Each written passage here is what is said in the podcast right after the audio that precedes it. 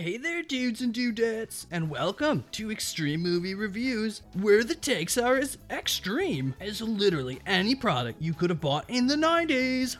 It's totally time to set your Tamagotchis down, pick up your pogs off of the floor, sit back, and relax for a radical time with your hosts, Steve and Haley. So, Haley, how are you doing? Oh, pretty good. How about you? Oh, pretty good too. um, just so people know, you'll you know people will probably get to learn more about me pretty quickly, but uh, you'll be joining us once a month, and you are the proud mother of two beautiful kids, right? Oh, for sure. oh, for sure. Yeah, they're pretty cool. You sound like um. So, uh, did you ever see the movie Fargo? no. I'm watching the TV show Fargo. Both of them are based on like Minnesota and uh, maybe South Dakota too. I don't know. Is Fargo in South Dakota, right? I have no idea. This is all new to me. The show is in Minnesota, but they got that heavy accent. It's just oh, it's oh gosh darn, it's ridiculous, you know. Oh, yeah, you know. All right, nobody's listening to us anymore. I lost any viewership potential. Hi, I'm Uri. Have we met? I don't think so. I have to ask you: Have you seen these mor- murder hornets that have showed up in the U.S. yet? Uh, I just some stuff on Facebook about it, which seems I don't know where are they from. You're Uh. Japan. Right. Okay. Where are you going? Home. I'm walking home. We are going to be reviewing Onward, and you said you've seen it how many times? Because you've got uh, well, what's your boy is about five, six, He's five. five. Yeah, I've seen it probably uh six times now. It's a pretty good one where, you know, you don't get annoyed with it. So that's kind of my favorite part where I feel like I, I can step in the living room and watch like 10 minutes of it and be like, oh yeah, cool. Or it can be in the background. It's like, yeah, okay, I'm not annoyed like most of his shows. yeah, kids shows can be pretty terrible. Oh my gosh. I'm so glad I don't have to deal with that. It's part of the kids' learning process. It's them. It's like the first time they get to master something. Is what I heard. I don't know. Do we really have to watch like the same thing like six times through? Yeah, in order to master it. But I feel like um you, there's no part of watching TV that needs mastering. Oh my god. Haley is a great mother. Don't worry. I'm kidding. All right. Um, just so everybody knows, they can watch this movie on Disney Plus. But what's the plot? um, teenage elf brothers go on a magical quest to try and bring back their dead father. They come up with a lot of obstacles. Um, yeah. Happy birthday, Mr. Adult Man! Gross. What was Dad like? His beard was scratchy. He had a goofy laugh. I wish I'd been him. I have something for you. From your dad. It's a wizard staff. I wrote this spell so I could see for myself who my boys grew up to be. This spell brings him back. Back like back to life. He wanted to meet you more than anything.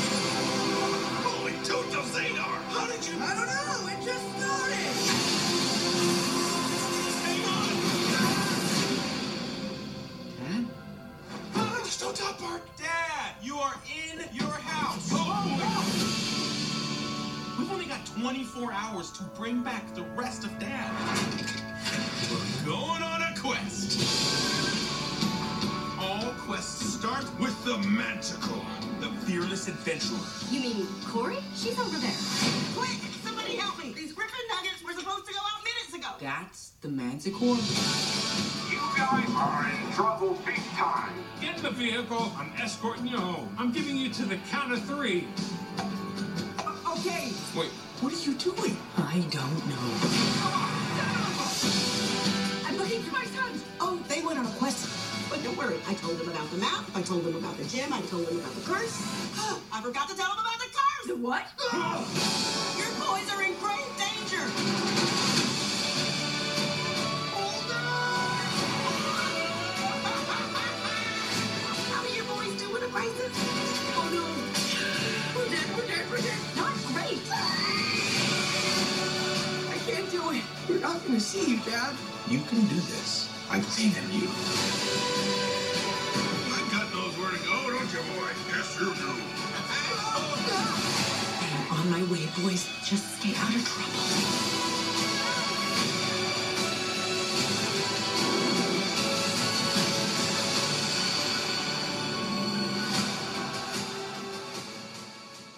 Hey, you two.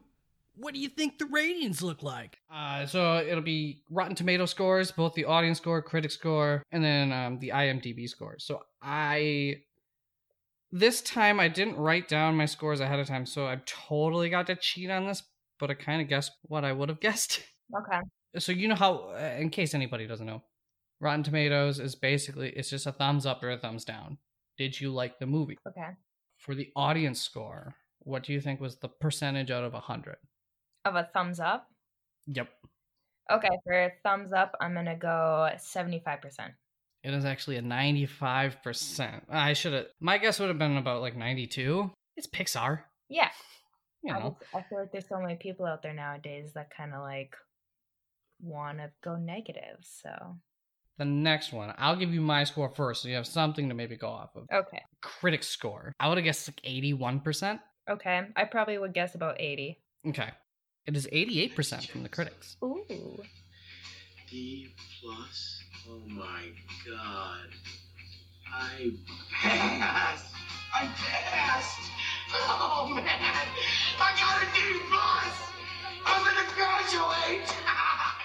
Just so everybody knows, I mean, you're not like some sort of film buff of in any way. Like it's not a hobby of yours even necessarily. No. Right? Nope. Hey guys, I just wanted to clarify that I am not an expert either. I didn't want to just call out Haley on that. Um, I have never made a movie. I don't work in the industry. Entertainment is just something that I've taken an interest in over the past five, six years. I've learned some things uh, a lot from Red Letter Media. So I just wanted to clarify that. Enjoy the rest of the episode. Bye. You don't go like looking out scores. Nope. So you'll get better at this with time. The first time I listened to a movie uh, review was like when you said you wanted to start doing this. So I'm super new.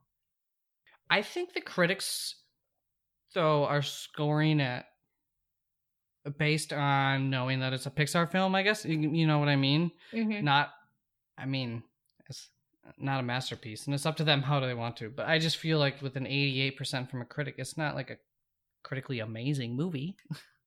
I don't know, man. But I guess it's a thumbs up or down again. So, what was that? I said, speak for yourself on if it's critically amazing. Fair enough. Part of the reason we are reviewing this is because I asked you for your top five movies, and although you barely could come up with four, this was on the list. yes. Mm-hmm. Yeah, Yeah. no, I couldn't come up with five. I had to use him too.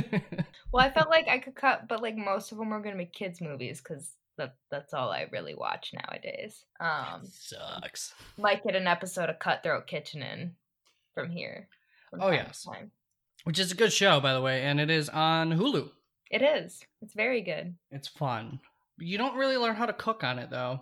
No, but I like you know watching people um go through a little pain while they try, and I love like I love seeing the cocky people get out first. It's like such an enjoyment to me.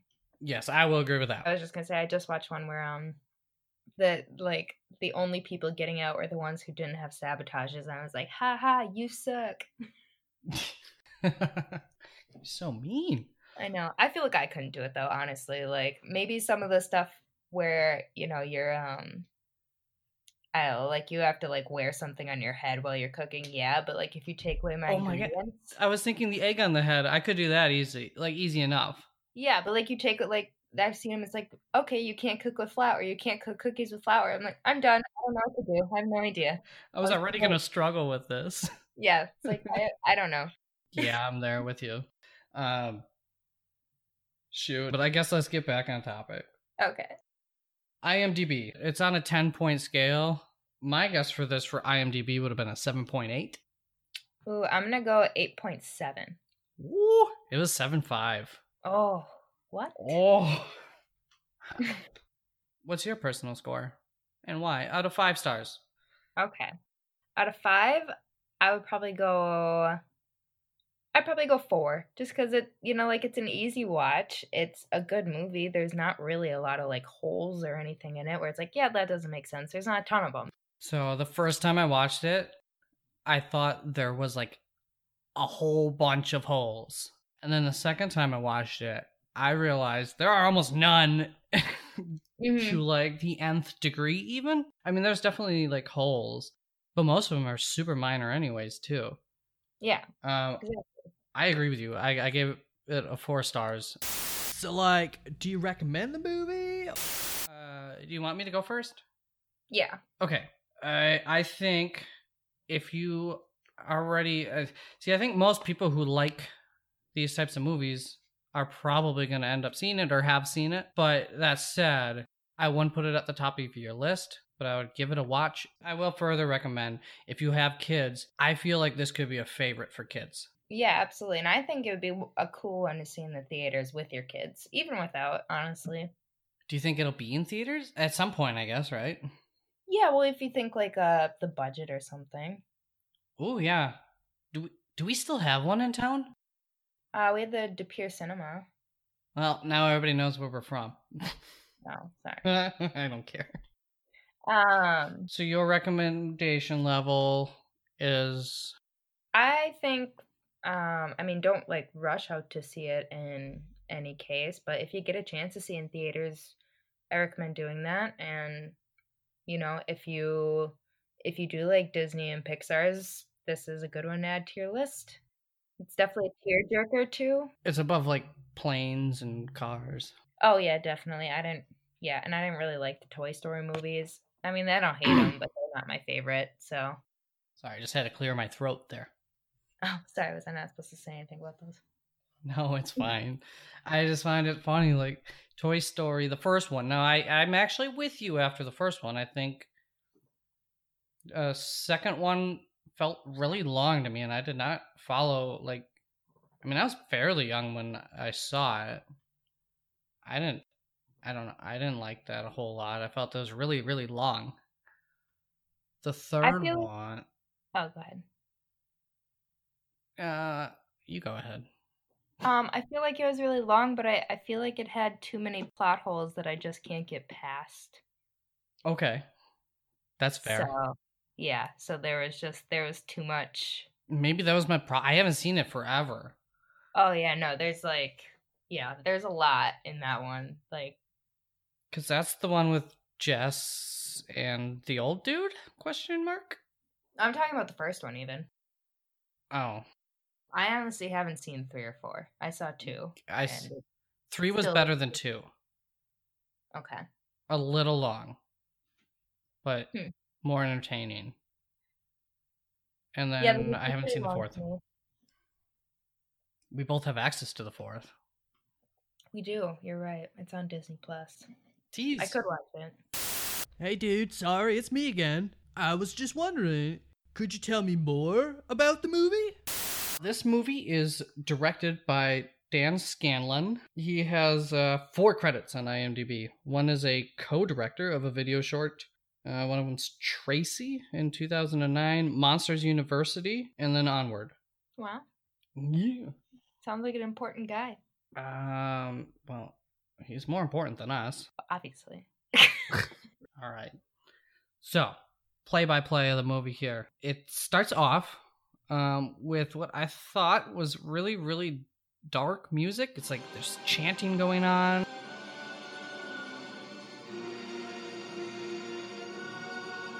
And it's mystical feeling, but it, it's darker than like the movie gets at any point. Even when the gelatinous cube falls down. like I don't know. I felt like it's just really dark. Pay attention to it sometime when you have to watch it again. Yeah, maybe it's just like to kind of put you in that dark mood, and then the whole movie lightens you up throughout. It doesn't ever get dark for you. Hmm? It doesn't ever get like super dark or anything for you. No, I didn't think it like that's part of my issue with um I guess with that. I was not the, I was probably least invested in the main character. Really? Yeah. Oh my gosh. I wanted to hug him the whole time. Really? Felt Uh, like he was my little brother, and I don't even have a little brother. no, you do not. Do you know why that probably is? Because I have kids. No, it, it might also be that. Do you know who Tom Holland is? Yes. He's the voice of Ian Lightfoot, which I thought was average. I mean, it's better than like a lot of people can do voices, but I just didn't. I thought it was average. Hmm. I guess I, really liked um who played Barley again. It was Chris Pratt. I had to look it up. Yeah, and I liked that. I thought he did amazing. His voice fit Mhm. his character like a thousand percent. Absolutely. Those are our brothers. We got Ian and Barley. Hmm Ian is a nervous, unconfident kid. Yeah. Oh, hey. No, dudes, um, I'm not having a party tonight. And I was wondering if you wanted to come over and get down on some cake. Ugh, that's not something anyone says. Okay, don't say dudes. Gang? What's up, gang? What's up, gang? and his older brother is Barley, who is like, well, this movie's very Dungeons and Dragonsy, and he is like that typical '80s kid who listens to rock and metal, metal probably, and is going nowhere in life. And then uh, the cast is small, so we have those two brothers, uh, the mom, hmm who is done by um, Elaine from. Oh, geez. Uh, Seinfeld. Yeah. And then the Manticore is Octavia Spencer, who does amazing. hmm And then the dad, stepdad, Colt Bronco, who I am probably going to call just Bronco every time because I don't know, it feels more right. Mm. So our the family, they are all elves, and then Colt Bronco is a centaur, Yes. half human, half Bronco. Are there any other main characters? Uh, well, obviously, you know the dad, but he's not really like played by anyone. That's true. Who does the dad's Um, voice? There, You never hear a voice. yeah, he doesn't have a voice. Oh, I guess in the recording in uh the beginning, where it's like the answering machine recording. Yeah. Hmm. They don't have him credited for that little bit. Yeah, I'm sure it, it was probably just you know no one we would probably know. No. And then he goes to the freaking burger place for breakfast where he runs into a friend of his dad's. Yep. And that's really well, it inspires him to be a new person because this guy that he meets just tells him that his dad was super confident You know, your dad was a great guy. So confident. since it's the kid's birthday. It's, you know, it's kind of like his day to become a man. Yeah. But he uh, creates a list, uh, the new me list. hmm which he immediately fails at the whole school day. Um, and that's where you really kind of get our introduction into who Ian is. hmm Uh, he, his brother Barley, comes to pick Ian up at school and just like totally embarrasses him. Is that the birthday boy I see? Behold, your chariot awaits. Which I think is meant to play off like how a dad would embarrass you when he comes to pick you up from school. Yeah. And then he also does like the little thumb lick thing to get the smudges off of Ian's face in the car. Yeah. the twist ending did you see coming the first time you watched it at any point if so at what point Um. No, I don't think. I don't think I saw it uh coming, which is probably what kind of made me tear up. Was like, oh my god.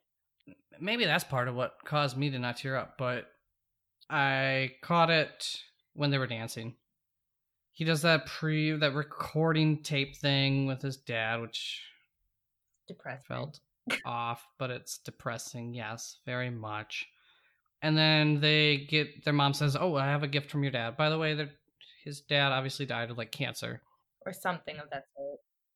And so his dad gives a wizard staff, a spell, and a phoenix gem for them. And uh, immediately there's like a failure. Apparently, not everybody has magic, right? Yeah. Um. I didn't quite get that I didn't either. because all of the sprites later, they can all fly, Yeah. Maybe and they use magic to fly. Yeah, maybe it's something that just like obviously since nobody used it anymore, maybe it's Well, it, I think in the beginning, in the beginning, it says not everybody has magic too.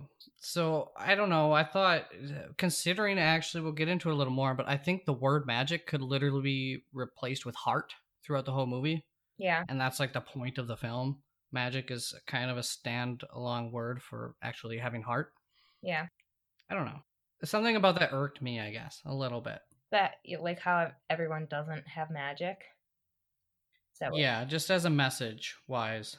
Um, it could be too just like well, obviously they all have wings, so it innately they should be able to fly. But so the manticore has wings, but the manticore's wings are physical, flying. Yeah. Because she says I need to exercise my wings. But the sprites you can see it. There's little there's dust. I mean sprites it's like if they're a fairy, it's like fairy dust. It's magic is how they fly. It's not really they have wings, but they still need the magic in order to fly. I don't know. I don't know if they. I don't know if that was an intentional. Of I think maybe they were just trying to make it look like, you know, I mean, when fairies fly, they have little dust coming out from the back of them. I'm sure like Yeah. sprites might have other powers too that they just didn't. Uh, Once you if you had wings on your back, wouldn't you think, hey, there's a chance I can fly? oh, definitely. I would definitely try, but apparently, Like, wouldn't you hope you're not the chicken of nature? you can kind of fly. You're like, no, chickens can. So- what is it? They can soar with Yeah. style. Yeah, I think so. Right. Whatever. Here's my other gripe. It says that magic is hard to learn. This is my gripe throughout the whole thing. hmm Wouldn't you learn how to do magic before you try doing this complicated ass spell that your dad gave you? That you get one day to hang out with your dad? Don't you not want to screw that up? Uh, well, they already started it, so they can't like. It's not like it's on pause. Like he has to kind of learn it fast. Why? Barley goes at it like two seconds after finding the Phoenix Gem. Oh, you mean like so like to not do that certain spell? Correct. Once you learn how to do magic first, even especially since it's supposed to be hard to learn, Um, you don't want to screw up, and those Phoenix gems, he says, are really hard to find and really rare. I guess like maybe, but also like wouldn't you like be, Be excited. super excited? I mean, Yeah. I would be. I would be too. I might give it a shot, not assuming that I could lose the Phoenix gem or something like that. Yeah, exactly. Which I think was their you know thought in it.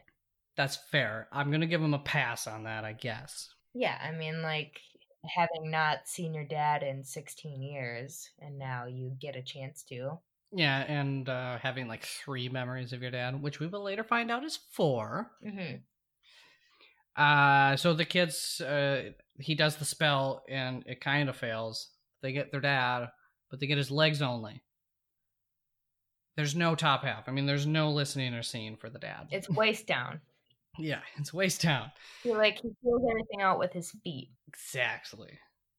And so then uh, they have to get another Phoenix gem in order to complete the spell. So the kids go off. Mom comes home because she went to grab the cake, hmm I believe. And right there, luckily, the kids left a card, a Phoenix gem. So a card for the game. We didn't really go over that, but Barley plays basically Dungeons and Dragons. So the mom gets up and she's heading to the Manticore cabin. In the meantime, the kids are already there. So also, okay, so here's my one uh plot flaw in that. Okay. Um, so like the Manticore, how old is she then? Or like, do they all have different age ranges? Because I believe so. Um, eh, yes, all different types of mystical creatures have different lengths of age. Because yeah, my just thought there was like, is she like a thousand years old that she like lived to do all these quests and now she's a restaurant because like everyone else didn't even know these times of magic, but she did. Yeah, So how old? little hole. Now she's a restaurant. Now she's a restaurant. Now now she's a restaurant.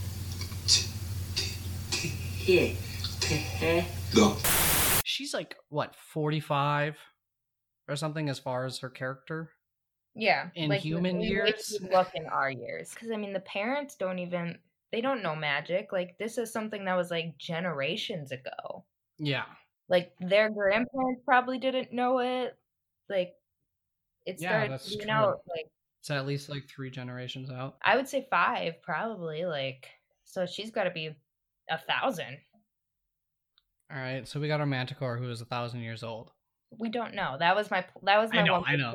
where I was like, what is like the time frame here? Because we have no idea. We have no idea how old she is. We have no idea how old like I mean obviously Ian's turning 16, but like is that super young for them? Did they live to be think- 400? Actually, I think elves have maybe like 200 or something. Okay.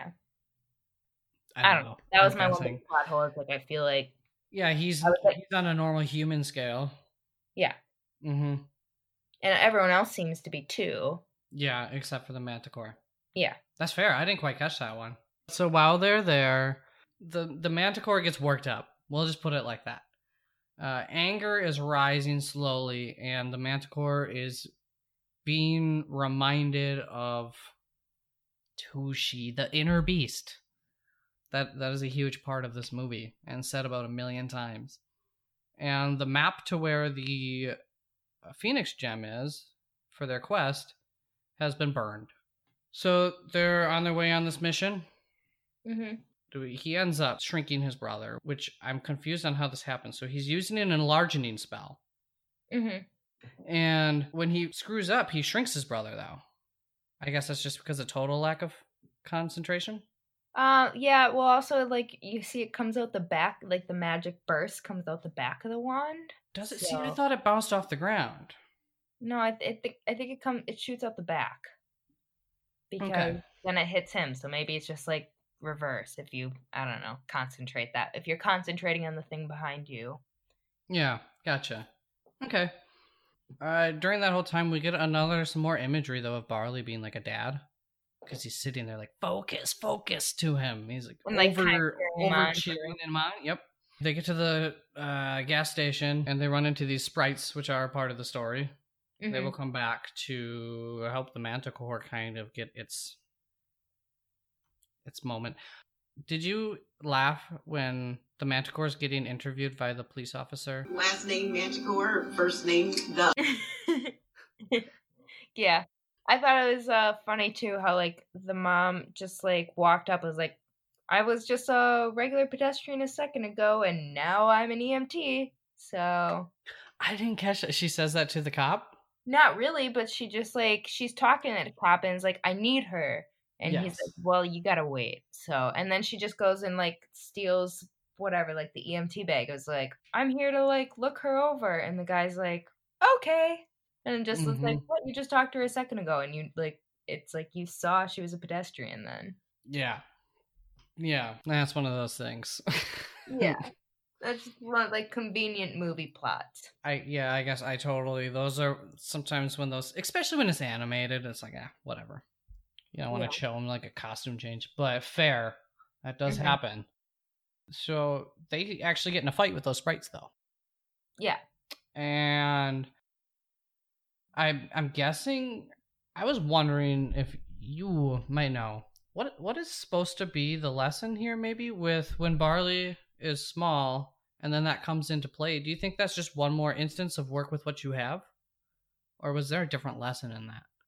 Like what context? Like what like when he's talking to the sprites or Uh, no, when when they're running away from the sprites into their vehicle, and then they can't get in, but Barley's able to get in while he's Oh small. yeah, probably like yeah, probably just like work with what you. I was trying to think if there's like some sort of.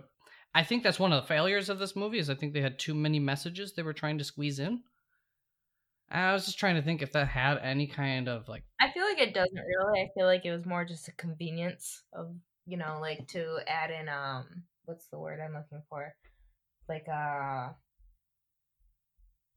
you know a prob like a quick like oh my god uh like racing heart moment what I can't think of the word um like a I don't know it's like a quick problem but then there's a solution type of thing yeah. I'm Makes trying to think. a little bit The alcohol is starting to hit me a little bit, so my brain's stopping immediately when I'm. I I think there is a word for it. I can't Yeah. think of it either. It's, it's not like it. There's like an actual term for it now. I just can't think about it. Nobody No, knows. know. Oh I'm, well. gonna, I'm gonna think about it at like two o'clock in the morning and text you. So there's a chase scene there then. mm-hmm. And now, what I would think is a completely tough spell. Uh, kids got to use a disguise spell when they run into the cops. Mm-hmm. And this will start their. Feud. Correct. And Yeah. then uh, while they're talking to the cops as their stepdad, who is a police officer, we didn't mention that, Mm-hmm. Uh, as they look like him. This is why I say the word heart and magic can be exactly interchanged in this movie because magic comes from your heart, according to Barley, who knows how this stuff works. Mm-hmm. The heart doesn't lie. Yeah. So when magic fails, it's because he's lying there, which they say directly. At that point, the one of the police officers makes fun of Barley Mm-hmm. Which uh, causes the biggest lie for Ian, and that's what they get in a fight about. Yeah. And so while they're still mad at each other, they stop to get a drink. Um, and Barley's just basically saying, like, hey, you know, yeah, we've been listening to my ideas, but we haven't actually executed the ideas like he wanted to. They were following how Ian wanted to execute execute each idea Yeah. up to this point. And Barley's like, you have to trust me, buddy. Yeah. So they finally, they finally actually listened to one of Barley's ideas. after one scene Mhm. where there's a some wonderful dancing. Oh yes. So why don't, you do you want to explain the dance scene at all? Um. Oh, like just kind of explain the scene. Sure. Or why is it inside joke in your house? I'll take that too. Oh, because I'm a really terrible dancer. This does not surprise me. no, yeah, I'm I'm awful. Um, I don't know what to. I like use my elbows a lot, so Uh, Did you feel like um what's that uh Jagger point pointing your fingers or whatever? yeah, yep. So, but the so in the scene, the um, the they have the radio blasting, and somehow like the bottom half of the dad can like feel the vibrations, so he starts dancing terribly, and you know they all just have a good laugh about it and kind of make up over it.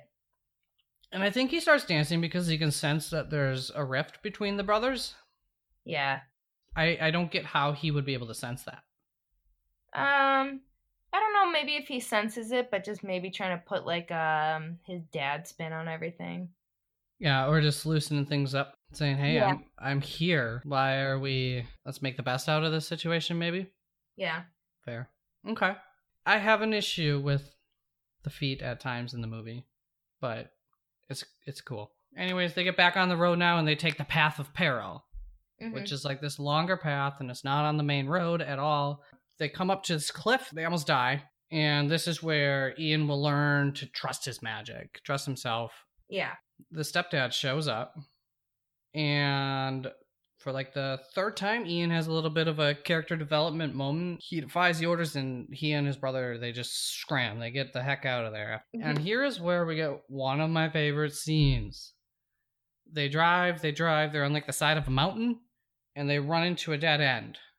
And the police cars are coming and they're expecting ian to use a arcane spell hmm he can't do it. He doesn't have enough heart yet.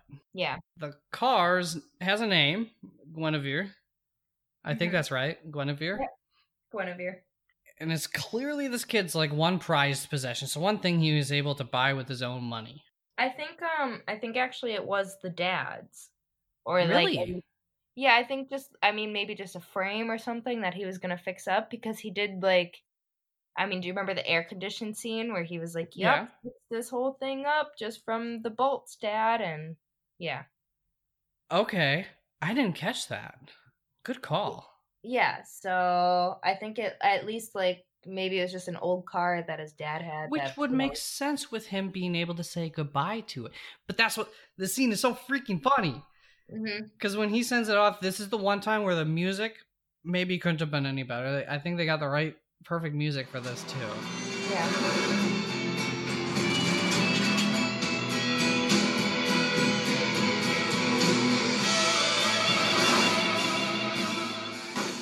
And so Barley like salutes the van as they just send it on a suicide mission towards these cops to help block the path. It works. Yeah. And while it's like slow motion, the music's going, he salutes it. Earlier, they set up that he's got a shit ton of parking tickets. All the Yep. parking tickets are flying out to make it look super epic. Yeah. I, I loved that scene. Oh yeah, that was super funny. And so after that scene, obviously they have to travel on foot. Um, and this is where a fourth memory actually will come up and comes into play. Both the third and fourth memories of Barley will come into play in this. Yeah. Uh, and and what what's the fourth memory? Bar- Oh, uh, it's touching. I don't want to give that away. no. There's a fourth memory. Well, there we- we'll, we're still gonna spoil the end a little bit, but um, you know what? We're gonna spoil the end. Everybody, stop listening if you haven't watched the movie yet. His fourth memory is that Barley shares that he got scared to say goodbye to his dad because he saw the tubes and everything in him at the hospital. hmm And Barley obviously really, really, really regretted not saying goodbye to his dad once he died. And so Yeah. he vowed to himself that he would never be scared of anything ever again. That includes jumping at a pile of spikes and trusting his brother Ian to nail this levitation spell. Yep. Um, who has failed with some spells before, Mm-hmm. but he goes after it because the darn gelatinous goop's coming at him. Yep. So they get out of this whole situation here. Yeah. And they find themselves in the middle of town. Of course, Ian's upset. They should have just drove to the mountain. Barley is now doubting himself for the first time. He's Yeah. sitting there though, thinking like, following my gut has always worked. hmm So he does not give up. Oh, something you missed from the beginning is when um Ian when this first thing happened with his dad, he made this list of things that he wanted to do in this 24 hours with his dad. Well, correct. He crossed off that first list though because he failed at school. No, he no, no, made the a second one, list in the car. Yeah, he made a second list in the car of Correct. just like things he wanted to do with his dad while he was here. Well, you know, obviously. Um, and at this point, they're you know they're fighting again, and he's like, nope, he's crossing it all off. Like it's not gonna happen. It's not gonna happen. It's not gonna happen. Yes. Um, because there's almost no time left now. Yeah. he's like sitting on a cliff with his dad, so it really sets the moment. And Ian was realizing that he did have a father figure his entire life, his brother Barley.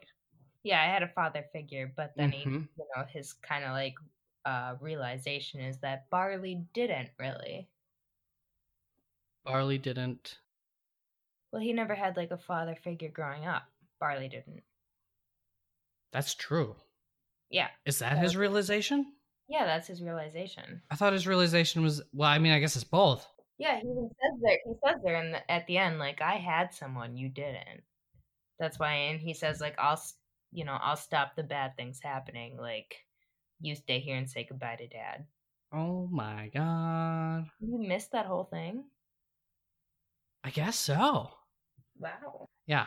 There's a big fight. The curse occur. Well, they, they find the Phoenix gem, and that releases a curse.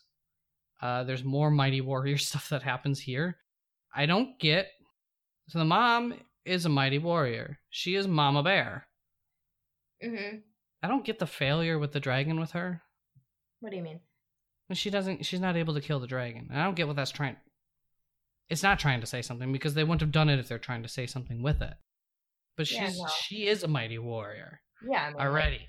yeah. but she can't kill the dragon to protect her Um, baby boys. Doubtful. I'm trying to.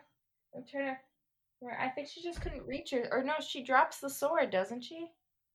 No, the dragon has more heart than her. The dragon pushes the sword away. I mean, she's piercing the the uh, heart fire of the dragon, literal heart fire. I don't know. That seems not really like coming out to me. Well, it's where I mean, you're right though. So then the sword goes flying. The one sword that can kill this dragon.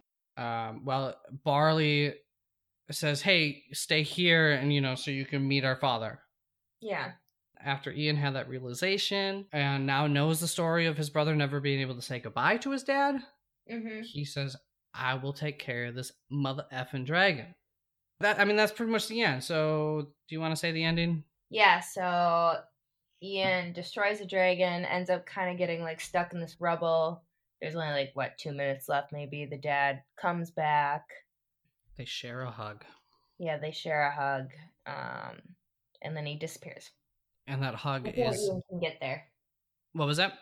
Before Ian can obviously get out of the rubble to say to see his dad. Well, and Ian actually sits back. I mean, technically, he probably could have ran up there. Yeah, At least to get a closer look. yeah, But he holds back to allow his brother to have a proper goodbye. yeah, And then that hug, if you noticed, looks identical to the hug that's then shared between the brothers. And then we get an end and epilogue, which is quite nice. hmm And then uh, they show obviously Ian is a, the new him. He's got friends. He's got confidence. He can drive a car now.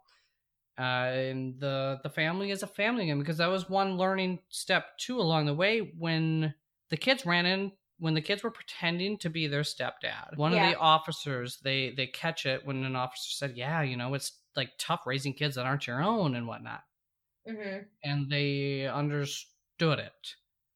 And so Yeah. they have a new view about their stepdad. He's not any longer just somebody that they kind of despise. yeah, just someone that's like coming to their house, kind of. And we get a little payoff in this ending scene. He unre- unleashes, un- unleashes Eh? magnificent hair and goes running off. Yep. And he says, "I was born to run." and it's quite the beautiful send off for him. And then we get a Guinevere too, which is also Yeah. nice and touching. Yeah. That is the movie. That was totally dope. What do you say that we get down in technical, if you know what I mean? First, let's just talk about like the writing of the film. I have a lot for writing, um, so I'm just gonna start going through this. First of all, like how the heck did this kid learn all this so quickly? Especially too, like if you could learn it in a day, like I don't think it would have went out of style. Yeah, yeah, I mean, if you could spend a whole day like really just focusing on something and now you like know it, I mean, I would do it. yeah. Same here. Yeah, like even if you get one like small thing, like that that's good enough for me. I noted on here as a, I guess you have to be special to be special. After about the, um, you have to have the gift for magic. So in order for spells to work, you're supposed to believe in the magic, in the heartfire, whatever. And this kid does spell after spell, Mm-hmm. but yet he keeps not having faith in it. That, that's kind of odd. But this is a movie for kids, Yeah. so it's a pass again on that, right? Yeah. Here's an issue though that I do have that we haven't talked about. The legs can most definitely hear the kids a few times in the movie. And also know where to walk on their own a few times, like while they're in the tavern. Hmm. I guess I didn't really You didn't pick up on that any time, huh? No. Um, just cause like there are even times where like they're mid conversation and he's like trying to feel out for them. Like where did you go? Yeah, they didn't completely ignore it, but there are times where, you know, they didn't know, I guess, a better way. He just Mhm. basically had to kind of be able to hear them. It kind of bugged me. Yeah. Here's where I have the most written down. You're just gonna let me talk here. This movie has the most payoffs of any movie ever. Like literally every little joke gets paid off. So first there's uh there's two memories that uh, Barley had of his father, but then immediately we find out he's also got a third memory, which is the foot tapping, which pays off because when his dad is only feet, he taps on his feet, uh, which allows his dad to realize what the heck's going on, kind of. No, that was one of the the foot tapping was definitely an original memory. No, no. Uh, do you remember when they're in the kitchen? Yeah. Uh, Ian says, "Oh, I thought you only had two memories of Dad." I don't even remember Dad wearing that sweatshirt. Well, you do only have like two memories of him. And the third memory is the foot tapping one. I don't know why they made that a thing. They didn't have to. Oh, okay. Next is going to be Barley's affection for the past and his dungeon game. Did you notice the video of him like protesting at the old historic spot at the park? That's where the Phoenix gem is in the Yeah. video. His care for the past, if you think about this, it puts the whole town in danger because that's how the dragon comes into play. But it also allows them to see their pops for one last time, or him to say goodbye. Yeah. But really think- caring about the past unleashes this horrible curse. But then he like rebuilt the school, so it's fine. Nobody really gets hurt. Magic. Magic. I mentioned this earlier. Next item inner mighty warrior, inner slash mighty warrior. It's mentioned three times in the first five minutes of the movie, and I think I'm going to play a clip right now. All right, we're going to get warriors beat Let me hear you say, I'm a mighty warrior. I'm a mighty warrior, Let me go. Let him go. Okay. I know you're stronger than that. There's a mighty warrior inside of you. You just have to let him out. Right, Mom? you Try to pull harder. You actually probably wiggle out of this. See, Mom knows how to let out her inner warrior.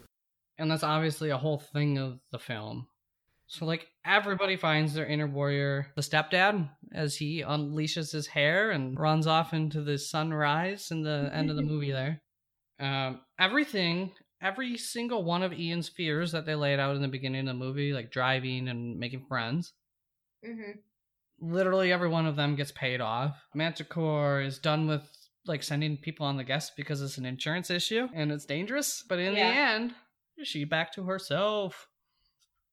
And because Yeah, don't they show like, uh, her tavern again? like a happy medium. She still has a restaurant, but She's running it like the olden days, though.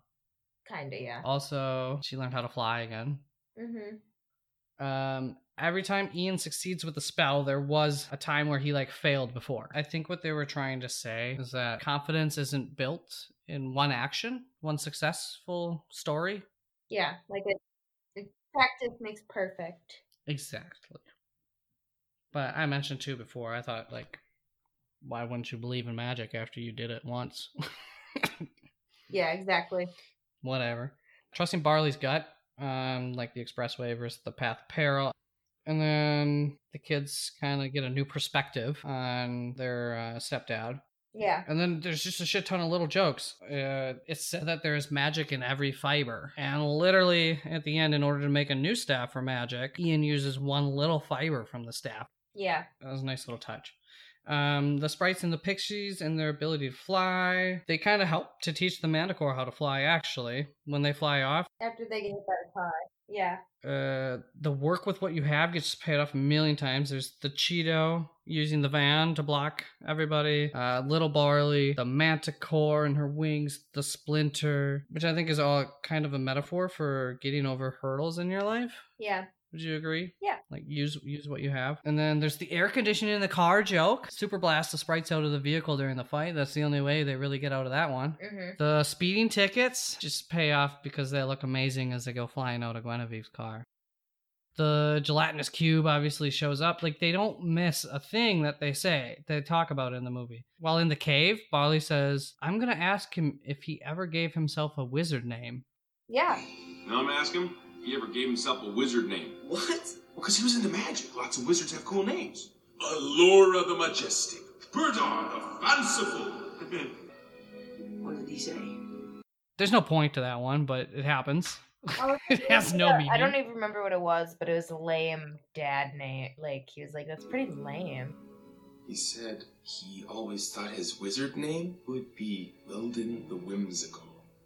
Wow, that's it's really terrible. Yes, true.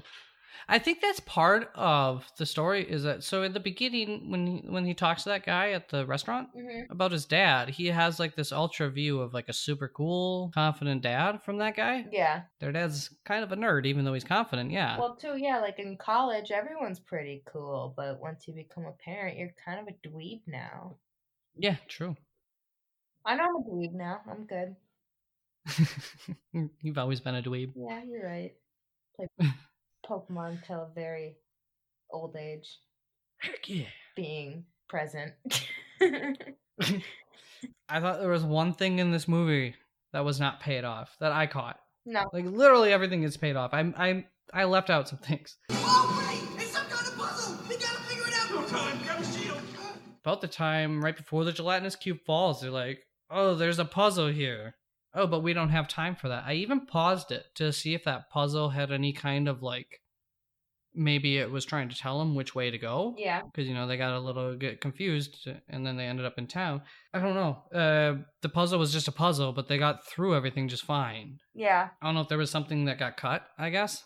Um. Well, they just picked up shields and kind of ran. So Yeah, but not missing that puzzle didn't cost them anything, yeah, I feel like wouldn't happen normally. right? Also, you can be as brave as you want. I'm not running through like arrows being shot at me. Well, I'm not. I'm not sitting for that gelatinous cube either. Yeah, I don't know. I don't. I'm probably not going in the hole regardless.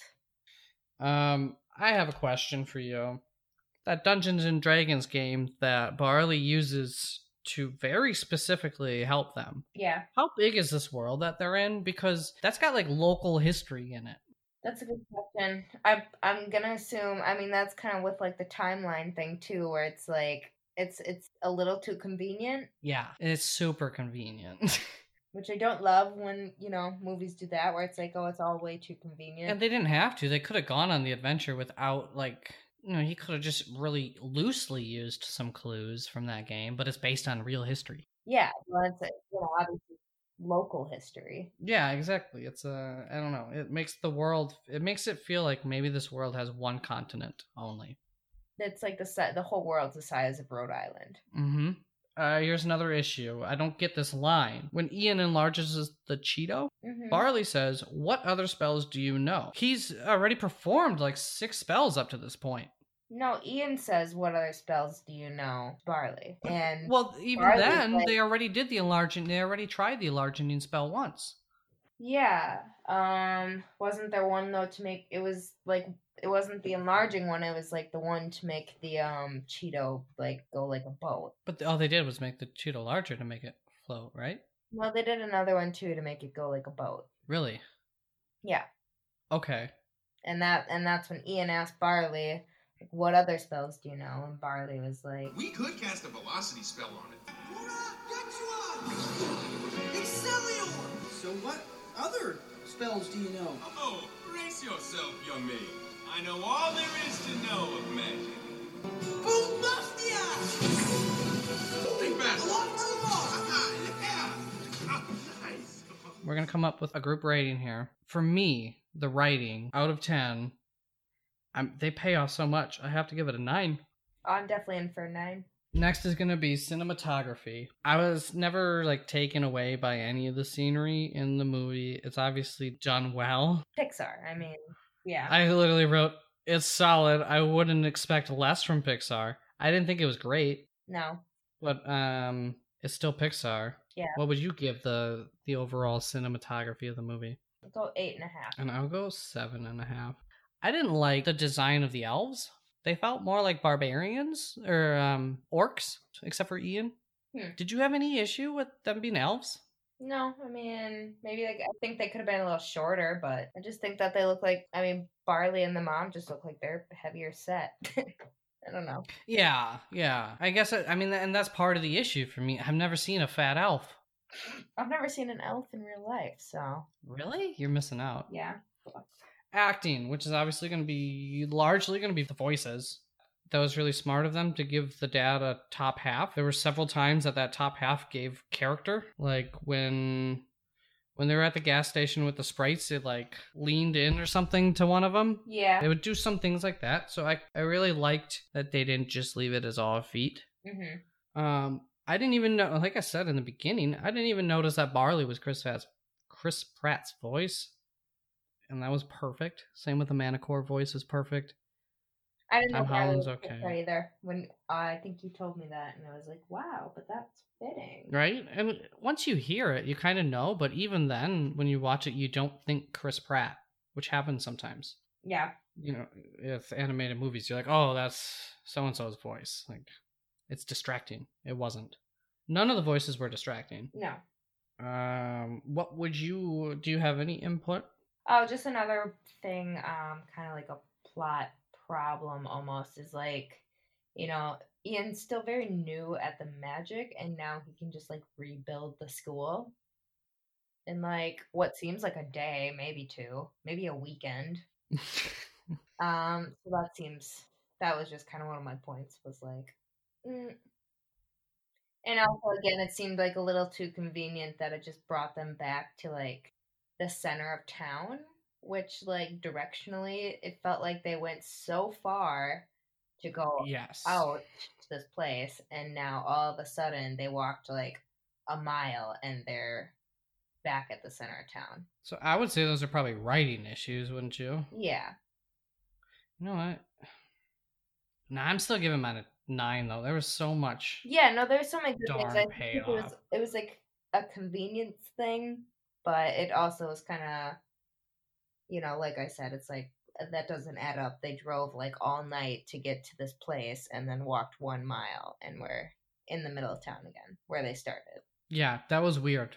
How Mhm. quickly they got back by foot. They Yeah. made it back in Like an hour. yeah.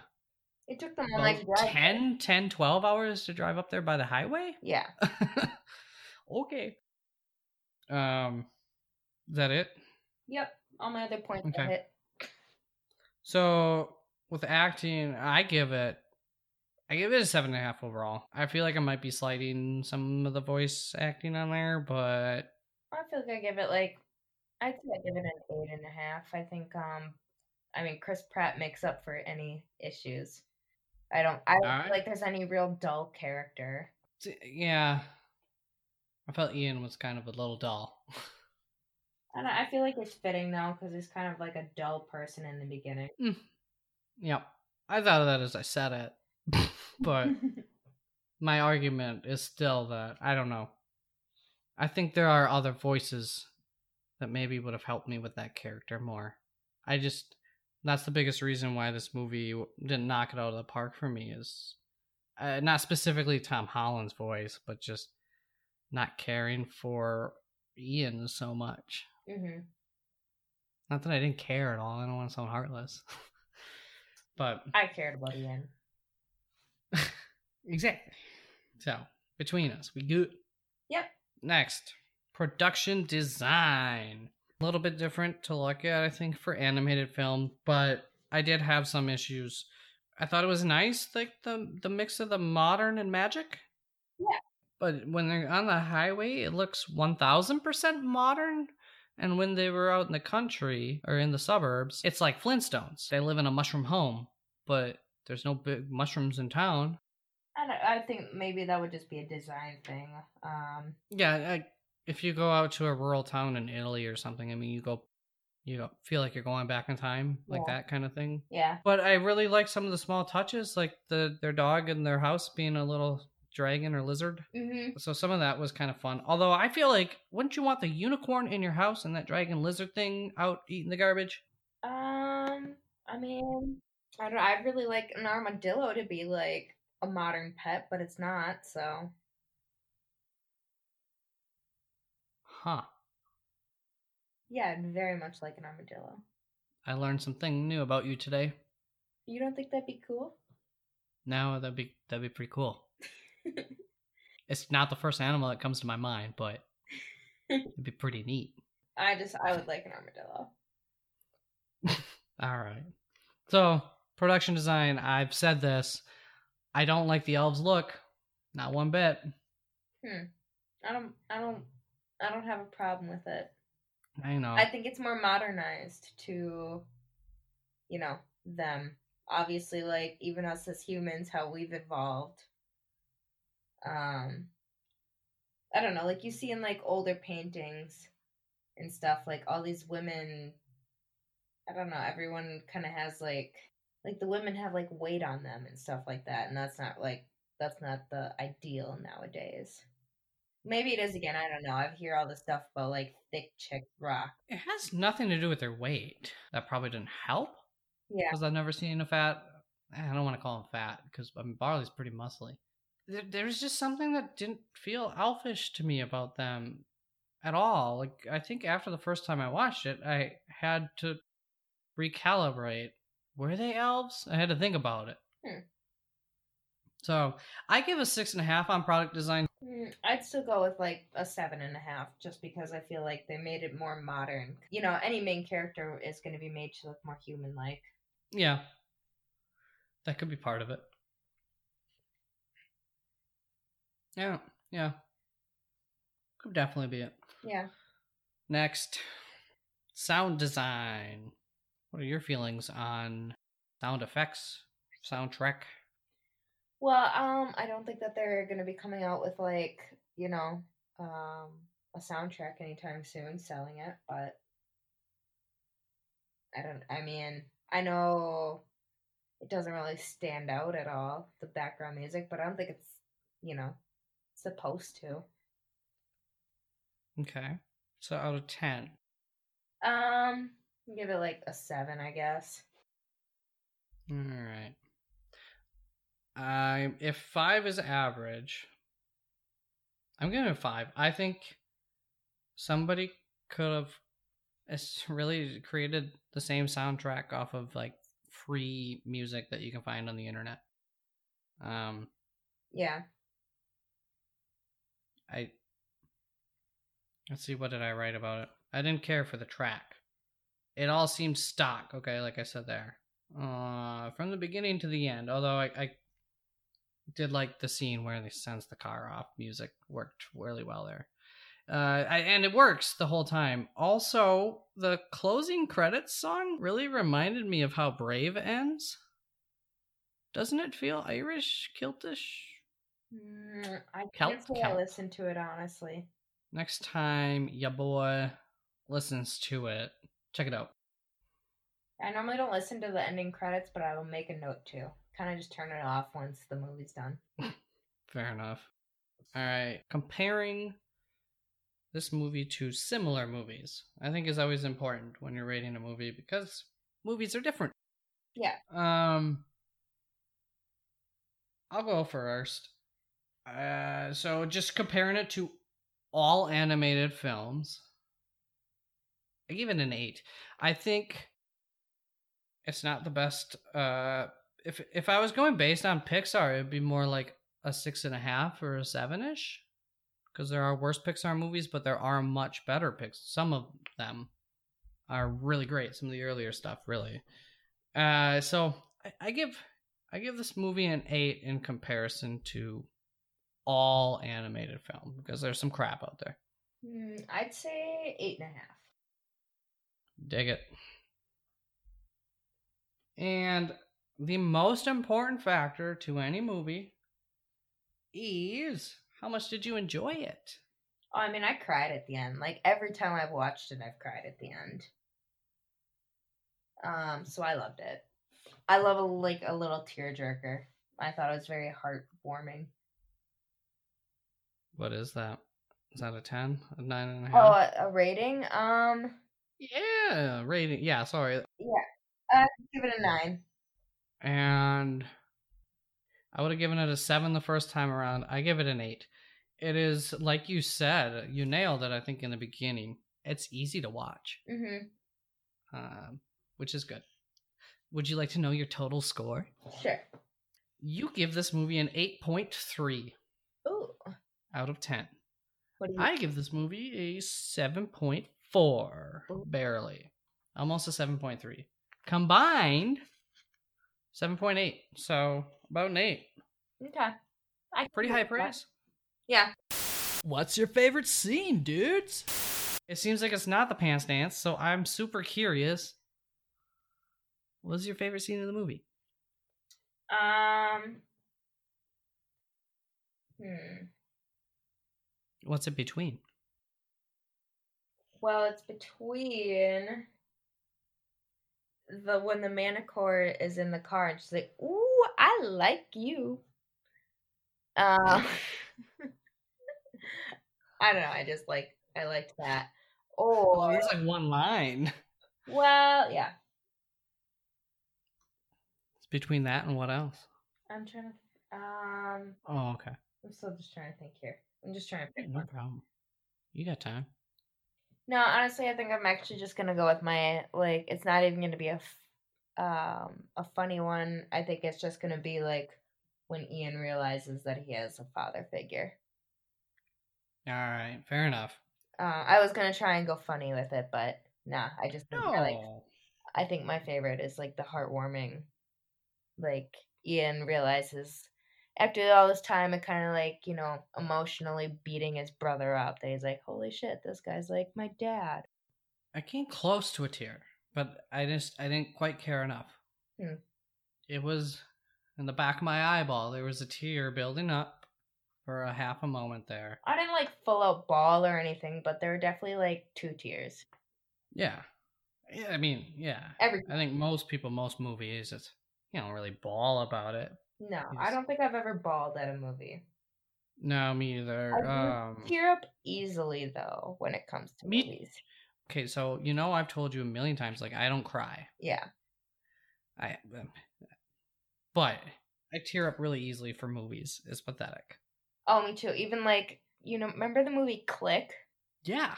Uh, with Adam Sandler, I was like tearing up at that end when he's like laying on the road, and I was like, I'm. I remember thinking like, I'm pathetic. This is like supposed to be kind of humorous.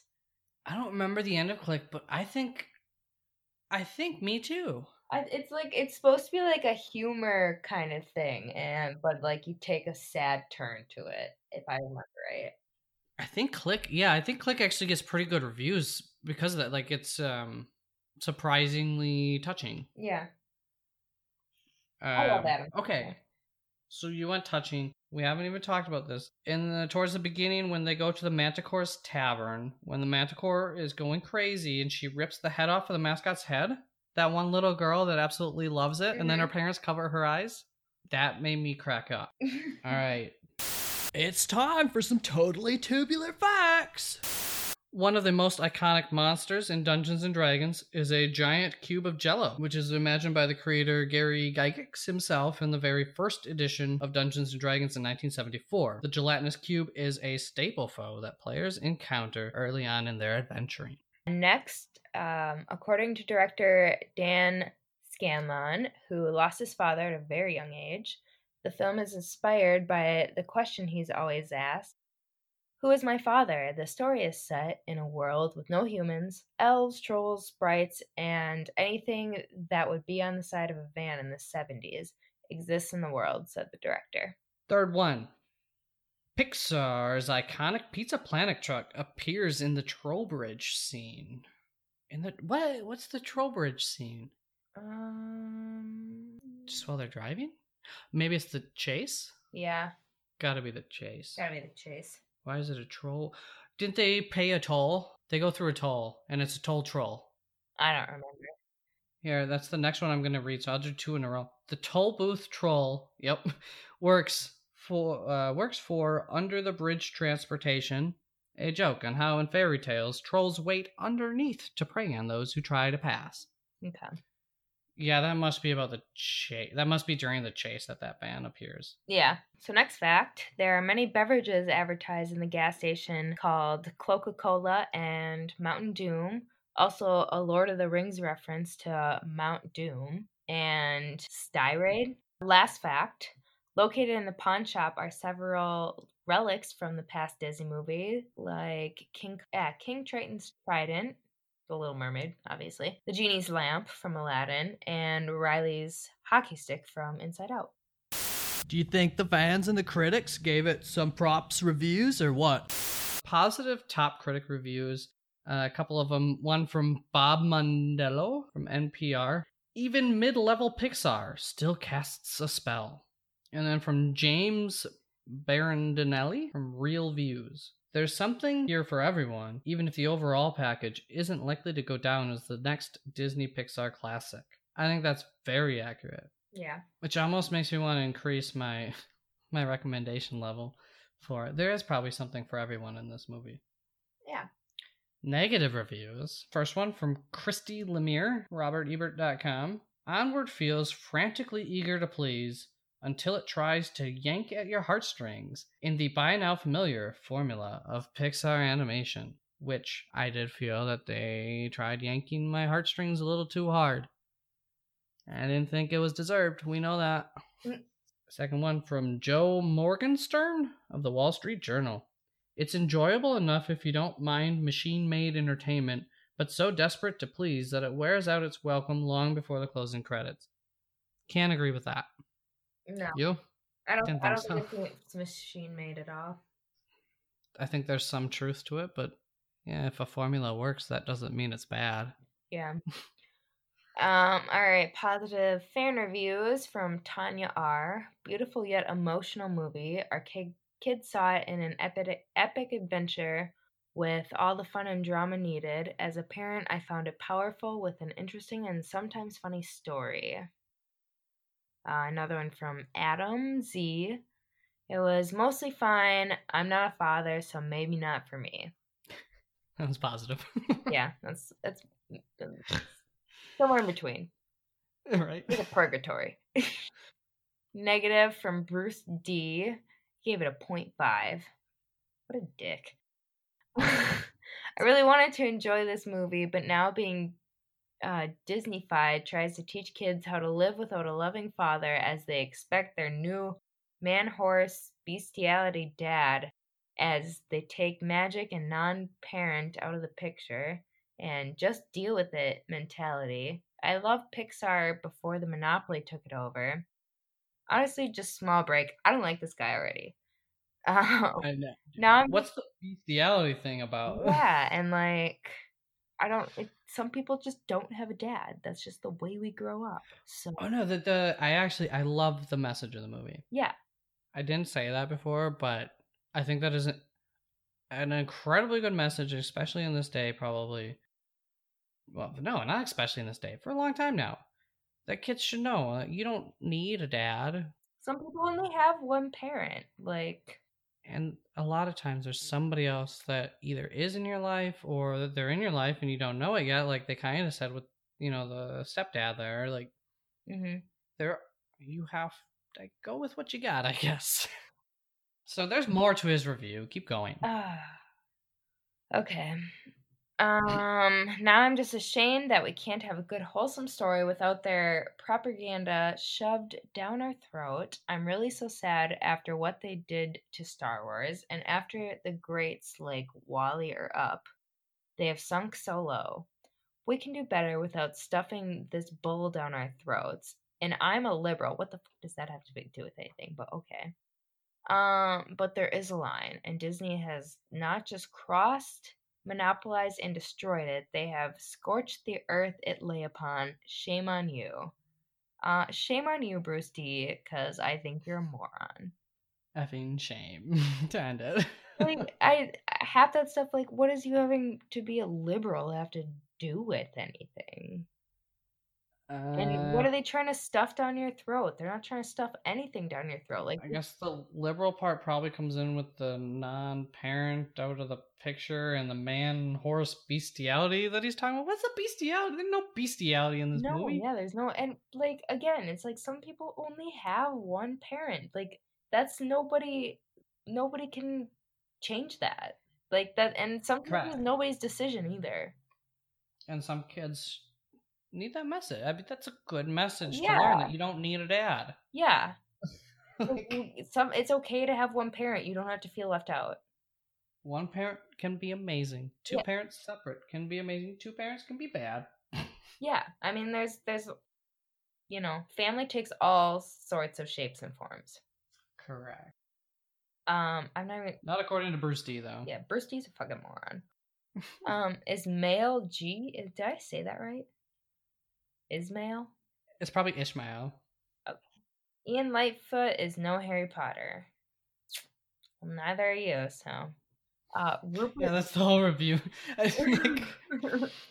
Well, all right. uh, Rupert P. This movie is fine until the end. The end is actually pretty good. That doesn't make any sense. It is fine until the end. The end is actually pretty good. So you're saying first sentence that the end is bad, and now the second sentence you say is pretty good. Why do you think I added a third one there? I think all the bad reviews are stupid. They're just bad. I feel stupid for reading them a little bit. It's like one of the best. embarrassment kind of things. Like I'm embarrassed for these people. Don't worry, Rupert's all right. Rupert thought the end was actually pretty good. No, he didn't. The first sentence he said it was bad. We don't know. I don't know what fine me. He gave it two. So Rupert gave it two stars, and the movie was fine until the end, which was actually pretty good. It makes no sense. It should be at least two and a half. It sounds like everything So was okay. contradicting. I think it should be three stars for Rupert. I think he's. I think he misclicked. I think he should be four. I mean, he has no idea. Honestly, he probably didn't even watch the movie. God damn it, Rupert. all right. Well, I know you've had some long days. Yep, I'm ready for bed. There's one question I have for you. Okay. What should we review for next month? I have one that I. I have an idea. Ooh, it should be the uh, platform. Okay. I think you're probably right. I had two ideas and I couldn't think of the second one when I actually typed this out. Okay. I have Star is Born. Both Oh. movies that we didn't like, so I think it should be. I'm I'm in agreement with you. Through rewatching The Star Is Born. so for everybody out there, Haley and I mutually really did not enjoy A Star Is Born. There's no timeline. It's so confusing. Someday we're gonna we're gonna do a review on it. No, like We have to rewatch it. Like there has to be some reason that maybe not, but probably not. it's on my target list. Uh, it's a it's a solid probably not for me. Like I don't even I think that main song is like not good and they still play it on the radio all the time. Aww. That like call me something good song. Yeah, I'm trying to remember how it goes. I feel like I like that song the first minute No. of it, and then no. I really wanted to like it because everyone else liked it, and now I, I don't. I don't. I don't like the whole All movie, right. and like it's so weird because it got like really good reviews. The Amazing reviews. Yeah, and I feel like I don't know. I don't like movies that romanticize like bad relationships. That's fair. I don't like that crap either. Yeah. Um and also like there's huge timeline defects in that. Yeah, that's uh, so. Haley and I have a huge problem with understanding the timeline of that damn movie. Has it been a week? Has it been 10 years? We have no idea. Nobody knows, and no matter how they framed it in there, it still doesn't. It then it doesn't match up with the relationships that are going on at that point. No. Like I think you skipped ahead three months, but I feel like they've known each other for two years. Yeah. Shit like that. Yeah, not fans. What would you give Stars Born? I'd give it two out of five stars. I'll give it 1. Yeah, that's fine. Fuck that movie, huh? Um I'll give it 1 just because Bradley Cooper's hot. So, I don't give it one for that. that's my one. There's my one star. Bradley Cooper's hot. That's why it gets a star. Maybe two because it's well produced. Yeah, well produced. The acting's not bad either. Like, I mean, they did. Correct. Fuck that movie's how I end this recording. Okay, bye. Oh snap, dude. That was like a hella good show.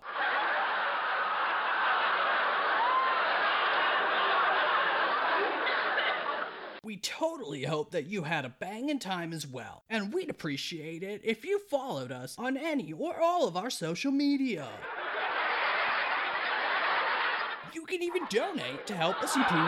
Alright, what the fuck?